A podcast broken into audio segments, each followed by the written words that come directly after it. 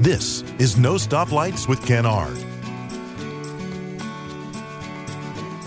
want to thank our sponsors, Micky Finn's, Marlboro PD Electric, Carolina Bank, Pepsi of Florence. Um, schools back in at Francis Marion University. Someone who has um, joined us on occasions, Dr. Will Bolt, history chair, Francis Marion University. We'll kind of walk through um, as if we were students at Francis Marion and taking Dr. Will Bolt's early American history class. 20 18 year olds walk into Dr. Bolt's class on day one. How do you introduce them to early American history? Where does that journey begin and, and, somebody under your tutelage? I, I sort of cover myself and say, all right, this is going to be the, the toughest period of American history. You have 13 colonies, all established at different times by different men and women for different reasons. Uh, the average colonist really didn't have any idea what was going on, um, probably more than 30 miles outside of their front door. James Madison, probably one of the most worldly guys we had, said at one point of the affairs of Georgia, I know as much about them as I do of Kamchatka, which is the, the middle of nowhere in Russia. So again, these are they're all set up evolving independently of one another, and really just a couple of things that they have in common. One is they're all under British rule, and two, once you get to the the 1760s and 1770s, they kind of realize that there is some sort of glue, this uh, this love of liberty and freedom, which they feared was was about to be taken away from them by the British government. So just trying to synthesize and going through all the twists and turns. Uh, it's difficult. I tell the students, bear with me, be patient. Once we get to the revolution, we're, we're all going to be singing from the same hymnal, right? We, we come together and it gets a lot easier after that. But you spend how much time preparing them for the revolution? How specific do you go into the, the, the Commonwealth of Virginia or the colony that is South Carolina? Well, since I'm in South Carolina, I do spend a little extra time. Just yeah, you, you teach with the. So the high the, points would be what? That we you, you, obviously have to do Virginia. Virginia, of course, House of Burgesses gives us democracy. Uh, you do the Puritans up in New England, right? Religious freedom. Uh, you kind of do New York just because uh, the rise of New York City, uh, the port, uh, these sort of urban areas become sort of the hotbed in the American Revolution. You boil them all down to just a couple of little bits of trivia. You know, if you will, you know, Pennsylvania Quakers, Maryland Catholics. You know, just you, just keep it nice and simple for them. So if they ever wind up on Jeopardy, uh, they can at least kind of say something about each of these colonies. And you don't spend anything more than like 10, 15 seconds on Delaware and some of the other ones. But yeah, you, you see sort of these themes of religious freedom, economic independence, themes which reverberate throughout American history. You kind of go back and you trace and you show them the origins where it came from. So, who are the central figures? Who are the personalities that you focus on during this pre-revolutionary colonist era, or are there any? Well, you just talk about a, couple of the, the founders, some of the, some of the colony. William Penn, right, a very modest guy who names his colony after himself, right? Pennsylvania, right? You know, be a Trump, right? the, the Duke of York. What does he name his colony? New York, after his title as well. All right. So, no, you know, James Oglethorpe, the only the only founder who actually lives to see uh, the American Revolution. Right? He's the founder of Georgia. And again, you point out like why they were founded just some of the unique things, some of the differences about each of them. But no, I'm usually in a hurry to get to the revolution. Uh, to start killing people and having an American Revolution. So, so day one of the American Revolution in Dr. Will Bolt's class goes somewhat like how? You got to do you got to do all the buildup, right? All the mistakes, the actions of the British government. Uh, you start with the Stamp Act, 1764 and you move all along. You hit you hit all the mile markers, and then of course you get to to Lexington and Concord in April of 1775. Then you just kind of take like a, a nice little breath. It's like, all right, now we're I'm, in the comfort zone at this point. You know, I can have really a, a brain fart, but I'm pretty much it's a, it's on autopilot at that point. Are kids at all understanding? I mean, obviously, you're asking a lot of kids to to know the colonies and much about the colonies pre-Revolutionary War but does the interest kick up a notch once you kind of go yeah. to the Revolutionary War? Well, well, it should. If you're talking about the American Revolution at a school named after someone who fought in the American Revolution, if they don't really appreciate that, then then God help them. It's a pretty cool gig. Not many people can say they get to talk about the Revolution at a school that's named after someone who fought in that conflict. So it kind of makes me a rock star among my fellow fellow historians. And so, yeah, you're going to talk all about uh, Francis Marion for sure. So those those are good days. Yeah. So, so, so once you start down that road, is it interactive? Is it you lecturing? Are there yeah. questions? I'm I'm old school. I just give them the information, and I always tell them there's no such thing as a dumb a stupid question. You know, sometimes I might do a might not do a good job of trying to the, the point I'm trying to get across. And I saw if, if you got a question, more than likely the guy in the seat next to you or the girl in the seat next to you is lost as well. And so sometimes they'll say and say, "Hey, that's not how I heard it," or they'll maybe just have something else to say. And sometimes it can spark a little bit of a dialogue. But for the most part, I'm just sort of the old traditional guy. I'm going to get up there. I'm going to give you the the information and the facts. If you got a question, we'll we'll stop and answer it. But we'll just go through it and get to the next the next set of material. Okay, it starts with a, a brief understanding of the colonies. Yep. It goes to the week. Revolutionary War, which I Yep. guess would be Genesis in the Bible. In the beginning, God created the heavens and the earth. So, so where do we go from there? I mean, where do we go from the American Revolution? We win the American Revolution, then we take the idea, right? We've got this idea of all men are created equal. How do we put that into a viable form of government? And so we talk about some of the state constitutions, the Articles of Confederation, what worked, what didn't work. And this is, of course, all leading up to the buildup of our federal constitution in 1787. So we're going to spend about a week covering all of that stuff as well. So, so is Washington the central figure in your uh, teaching of history in the American Revolution? He, he, he's an important figure. Why in Washington? It's, it pains us to say Washington loses more battles than he wins in the Revolution. Most don't know that. Exactly. No, exactly. Most of Washington's troops were running as fast as they could from the British. I mean, Washington loses New York City. If he starts the New York City campaign with 20,000 men, a couple of months later, he's got 5,000 men. But Washington's motto was survive and you will succeed. Keep the army intact. And so Washington was sort of this big, big picture guy. Realized the longer we stretch this out, uh, that's certainly going to work in our favor. And so that's the point I stress uh, to Washington or to the students. As long as Washington had an army in the field, uh, the British were going to have to keep their army in the field. This was going to drain the British taxpayers, and so Washington had the clairvoyance to say, "Time is on our side." And so that's Washington's uh, greatest contribution, I would argue. And Washington's other contribution is when we're talking about a new constitution. Lots of Americans said, ah, "I'm not sure about that." Once George Washington says, "I'm going to go to Philadelphia to be a part of this constitutional convention," lots of other guys said, "Uh oh." If George Washington's willing to put his status on the line, I better go to Philadelphia as well. So if you didn't have Washington, you probably wouldn't have had the best and the brightest in Philadelphia. So Hamilton and Jefferson are not that noted during your teaching of the Revolutionary War. But but when do we pass the baton Yeah. from the general to some of the political theorists? Right. Once you get to the to the 1790s, and this is when you have the the, the politics start to ratchet up. And we'd all been kind of close together. There were factions, political factions in the country. But once you get the new government in place, very very quickly, Hamilton puts his program forward. Jefferson says, Jefferson says, "Uh-uh, this this isn't for me." So we have the rise of political parties, Jefferson versus Hamilton, and this is the entire arc, the scope of American history. I mean, most of American history is simply a continuation of the first time Alexander Hamilton had dinner with Thomas Jefferson. The things they argued over states' rights, limited government, government funding, taxation. How many times have we talked about those same issues here on the radio in 2022, 2023? When did, okay, we we live we leave the late 1700s. Mhm. I think Jefferson gets reelected in 1804. Jefferson, right, two terms, 1800, 1804. Uh, the second reelection of Jefferson in 1804 is eight years prior to the War of 1812. What, what, walk me through that historical period. Uh, Thomas Jefferson, in in his second term, the British are not respecting the rights, uh, economic rights of the United States. They were stopping American ships and forcing American sailors to serve in the British Navy. And Jefferson said, "This isn't this isn't right." Uh, the British even shelled, attacked an American naval ship, uh, the USS Leopard, USS Chesapeake, excuse me, in 1807. And lots of Americans were demanding a declaration of war. And Jefferson said, "Well, you know, wars wars are expensive. You know, I've cut the federal debt in half. If we have to go to war, then all of this hard work it's going to simply disappear overnight." So Jefferson tried to find a diplomatic solution, ordered an embargo. Uh, didn't really work out, and so he leaves Washington D.C., dumps the mess into his successor's lap, James Madison, and says, "All right, Jim, you deal with this. I'm going back to Monticello." And Jefferson never came back to Washington D.C. And so Madison tried to sort it out, but finally, after several years, uh, Madison realized that the people wanted war.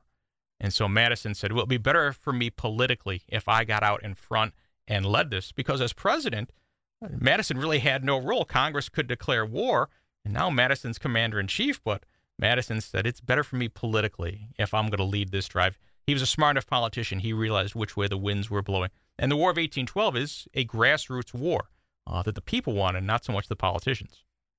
So was did the British perceive Jefferson to be somewhat of a pacifist? I mean, that, that's kind of a hypothetical question, Well, but the British, of course, had their spies here in America, and Jefferson wasn't shy about saying, "We're going to gut the army and the navy." I've, I've told you before. Jefferson thought all you need the national government for is to carry the mail. Each of the states have their state militias. Uh, Jefferson despised the navy. He thought that it catered to the aristocracy. So again, he let most of the naval ships rot, didn't repair them. And I thought, and the British knew this. Oh, for sure. They, they- yeah. And Je- Jefferson's, we're going to have a, he called it a fleet of mosquito gunboats. We're going to put a cannon on a rowboat and we're going to take on a 50 gun British frigate. And the British frigate doesn't even have to fire a shot. They just raise the sails and could ram it. But again, Jefferson, we can't compete with the British Navy. Why bother even trying? Let's save the taxpayers money and hope that we don't have to go to war against them. So did we begin becoming? Last question of this Okay. segment. So in in eight the War of eighteen twelve, is that when America committed itself to a full fledged military, a national defense, Right. so to speak? coming out of the War of 1812, uh, it's called the Treaty of Ghent. It's really an armistice. The people in the United States and the people in Great Britain thought we're going to have round three, uh, probably in a couple of years down there. We're going to lick our wounds, get ready. Uh, we never had that round three, and so there were several flare-ups throughout the 19th century. But by the end of the 19th century, the United States and the British were very close to forming an alliance. But no, to your point, after the War of 1812, the old Jefferson idea that a standing army was a bad thing, now suddenly he's saying, uh-uh, you know, the state militia simply can't do it. We've got to provide food. We've got to provide funding. We've got to improve our roads so we can move our troops back and forth. We've got to put tariffs on goods so that when the next war comes, the British are going to blockade and seal off all American ports. We've got to be able to manufacture our own guns, blankets, and weapons of war by ourselves. You know, th- there's some data out there now that shows African Americans may be considering a vote for Donald Trump, the Republican Party. Um, once again, that's data. That there have been no votes cast. I have no idea uh, what the interpretation of that data will eventually lead to. I can imagine somebody out there listening to Bolt and I talk for 20 minutes about early American history, no mention of, of slavery. Yeah, yeah. But there, there's no doubt that we, we, we kind of went from the colonies to the War of 1812. Slavery was prevalent then and, and very much a part of and, who the colonies were and who America Sure, oh, became. Sure, well, sure. And well, there was one historian famously said slavery was like a, a snake coiled up in the corner, ready to strike at any moment. And right from, from time to time, uh, it, it would sort of rear its ugly head. Uh, the politicians, the American people, would have to deal with it. There was almost a, a gentleman's agreement among the politicians. They realized that it was a dangerous subject. They realized it pointed out the hypocrisy in the United States, and the, the agreement was let's try and avoid it as best we can. Jefferson's philosophy was, well, eventually it's just going to kind of wither wither away on its own. So let's not make a mountain out of a molehill. And when in fact the exact opposite. Even though you cut off the transatlantic slave trade, it was still growing uh, through natural reproduction, growing exponentially. And of course, now once you start to move west, the, the big question becomes, well, does slavery go west as well? Um, Southerners said they have the right to take their property out west. You know, the Southerners said, well, slavery follows the flag. And so again, here is uh, the big rub in American history. And so at this point, you really cannot ignore it. You can't kick the can down the road. Once you get to the 1850s, as a result of the California gold rush, you've got an economic boom. So no longer can you talk about the tariff, government funding for roads and canals. The banking issue is resolved. What's the only thing that's left to talk about? It's the issue of slavery. And politicians simply weren't up to the task. So the at the end of the at the end of the War of 1812, there's one party yes, in American the politics. Democratic Republicans, Jefferson's party. Yeah, um, and then and then some guy named Andrew Jackson shows up, Yeah. and he's um, a bit non-conventional in the That's way he goes about it. yep. But I mean, what were that you, you said it earlier that there was a period of time after the War of 1812 that was known as It's called the, the era of good feelings. And so the era of good feelings ended when Andrew Jackson shows up. Yep. Mm-hmm. It's So- a good run.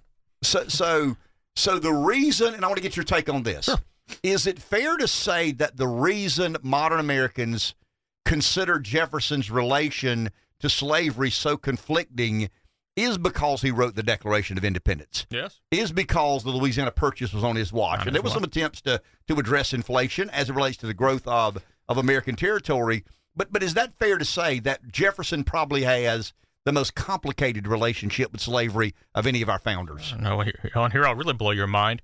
Uh, Jefferson writes uh, a piece of legislation which gets incorporated into the Northwest Ordinance of 1787. In this piece, the language of Jefferson said not neither slavery nor involuntary servitude shall exist in this area. And so this is why you don't have slavery north of the Ohio River.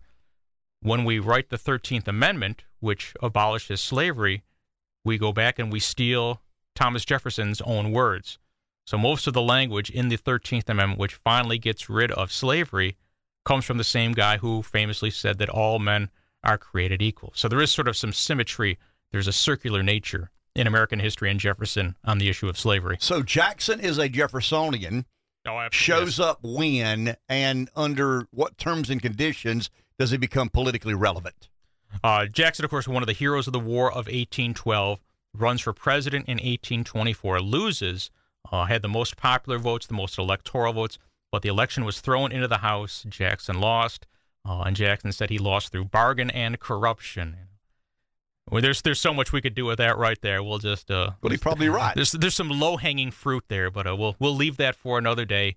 Uh, Jackson resolves he's going to run again. Wins in 1828. Wins uh, in a landslide, and so now we're off and running. But uh, again, Jackson, there was no middle ground. You either loved Andrew Jackson or you hated him. Uh, but Jackson and his followers realized that a viable two party system was actually very very good uh, for the United States. If you had each of the parties had followers in the North and the South, you're not going to talk about slavery.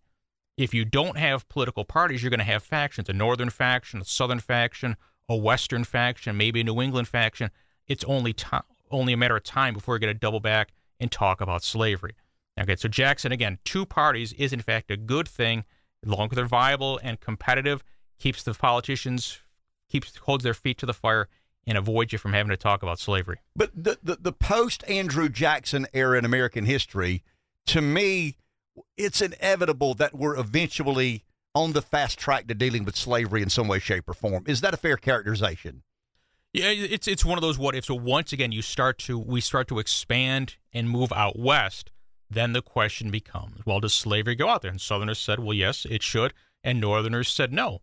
And again, the South realized if slavery doesn't expand, if slavery is simply bottled up in the Southeast, over time it's going to wither away. I mean, slavery is already withering away in Maryland, Delaware, Kentucky, Missouri. So again, so if you don't have areas to offset this, eventually the North's going to have a supermajority, and through the stroke of a pen is going to be able to get rid of and abolish slavery. And so again, this is just the the big big rub, and this is why the issue of slavery consumes all politics. Uh, and in the 1850s, you didn't think of yourself as, oh, I'm a Whig, I'm a Republican, I'm a Democrat. You said, I'm a Northerner, I'm a Southerner. We saw everything through the sectional lens, and of course, we know we all know how the story ends with the Civil War. So when does Abraham Lincoln's name become first known in American politics? Uh, Lincoln was a backbench politician, served one term in the House of Representatives in 1848, introduced a series of resolutions asking President Polk where were the first shots of the Mexican American War fired, and Lincoln got a nickname. He was called Spotty Lincoln. And so there was an agreement. Lincoln couldn't run for reelection, goes back to Illinois. He's a railroad attorney, resurfaces in 1858. Now, this is the year of the, the Lincoln Douglas debates, challenges the incumbent Senator Stephen A. Douglas uh, to a series of debates. And Douglas said, I don't want to have these debates, but if I say no, I'm going to look weak. If I say yes, I mean, I'm a, I'm a household name. If I say yes, I'm going to give this guy free advertising. So Douglas says yes. Uh, in the end, Douglas holds on to his Senate seat, but these debates were widely followed. Uh, newspapermen, reporters from New York, Philadelphia, Boston came to Illinois, watched, recorded these debates, and suddenly in the newly formed Republican Party, Abraham Lincoln is a rock star. And Lincoln knew there was really no chance he was going to win the election against Stephen A. Douglas. Uh, he was sort of looking ahead to another office. And somebody said to him, Hey, Abe, um, are you really running for president? And Lincoln smiled and said, The taste is in my mouth. And so Lincoln was already paving the way, uh, and it worked for him. He was able to get the Republican nomination in 1860. Is Lincoln a devout Jeffersonian early in his political existence? Lincoln kind of has it both ways. He famously said, I never had a political sentiment which didn't come from the Declaration of Independence.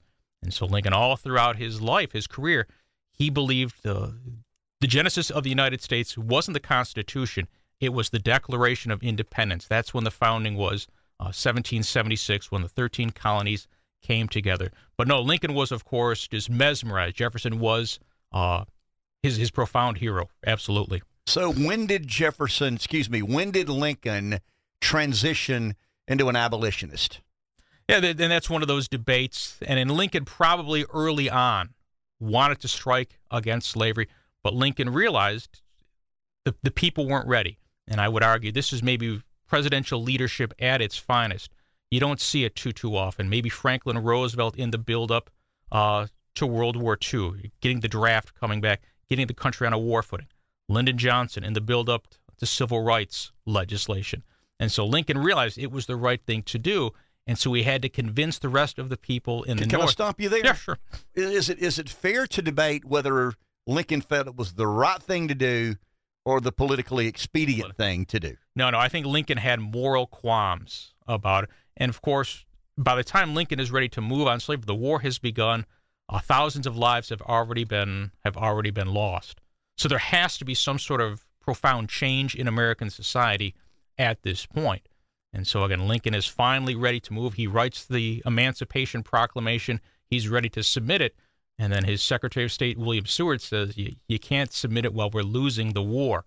It looks like the last dying gasp of a defeated nation. You need a victory.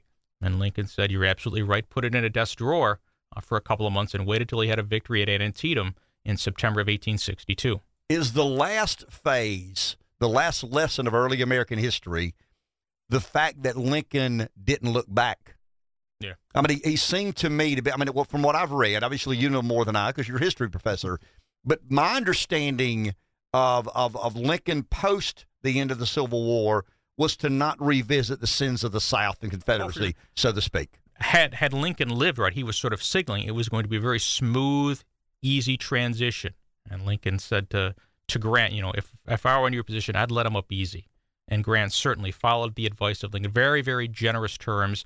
Uh, there wasn't going to be any trials, any executions, anything like that. And again, Lincoln was the, the consummate politician, knew how to play the game, knew how to twist the arms, grease the rails. Uh, Lincoln probably, had he survived, had he not been assassinated, this is what if, but certainly it would have been a much smoother, easier healing process between the North and the South had he lived. The bookends of early American history. You're, you're the professor, I'm not. Begin with Thomas Jefferson. I mean, I get the colonists, but we weren't Yeah. America then. Yeah. Uh, it begins with Jefferson, ends with with Lincoln. Is is that fair? Th- those would be the bookends on early American Lincoln history. to 1877 now is where we kind of do the, the end of Reconstruction, and that's where like Volume 1 ends and Volume 2 kind of starts 1877, Gilded Age, up to the present day. Okay, so go. Uh, we got about two minutes here. Yeah, sure. Lincoln is assassinated. 1865, yep. The prominent figure from then to 1877 is who? Uh, you've got the president, Andrew Johnson, who's not fit for it. And the guys who opposed Andrew Johnson, they were called the radical Republicans. And these are the guys who wanted to punish the South. Uh, they were for full equality between the races. Some of them were even for full equality between the sexes. And some of these guys aren't very, very savory, but Charles Sumner, Thaddeus Stevens, uh, they're constantly agitating with the president. They were ready to impeach Andrew Johnson in 1866. Uh, takes them two years, 1868, before they finally impeach him. They come within one vote of convicting the president of the United States.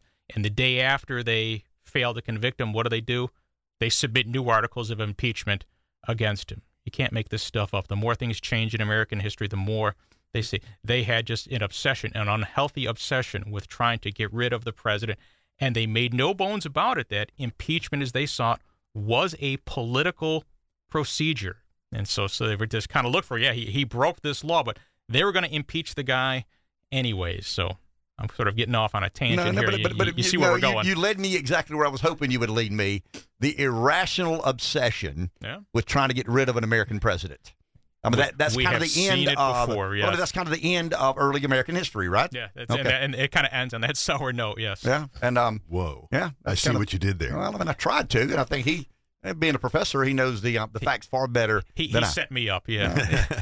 I gave him a layup, and Yeah, he nailed it. He nailed it without question. Thank you, Dr. Bolt. Have a good week, guys. Good Thank to see you. Want to thank our sponsors. Carolina Bank serves communities throughout northeastern South Carolina, offering a wide range of services to meet every personal or business need, from straightforward accounts to complex finances. They're prepared to help you reach your financial goals. Carolina Bank, banking on tradition since 1936. Member FDIC. Pepsi of Florence represent the entire product line of PepsiCo, one of the world's leading food and beverage companies. Pepsi of Florence also serve brands from other great companies such as Dr. Pepper, Canada Dry, Lipton Tea, Gatorade, and various regional brands. Micky Finn's largest South Carolina liquor wholesaler, serving every county in the state, largest bourbon selection statewide.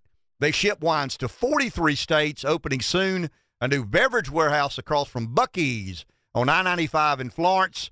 They support USC athletics, including Williams-Brice and Colonial Life Arena. Marlboro PD Electric Co op. If you're in big business and looking for an industrial park in the South to build your new plant, consider Marlboro PD Electric Co op's new PD Commerce Center, uh, an industrial park located at the I 95 exit in Florence, South Carolina. Check it out at mpdccoop or pdec.com.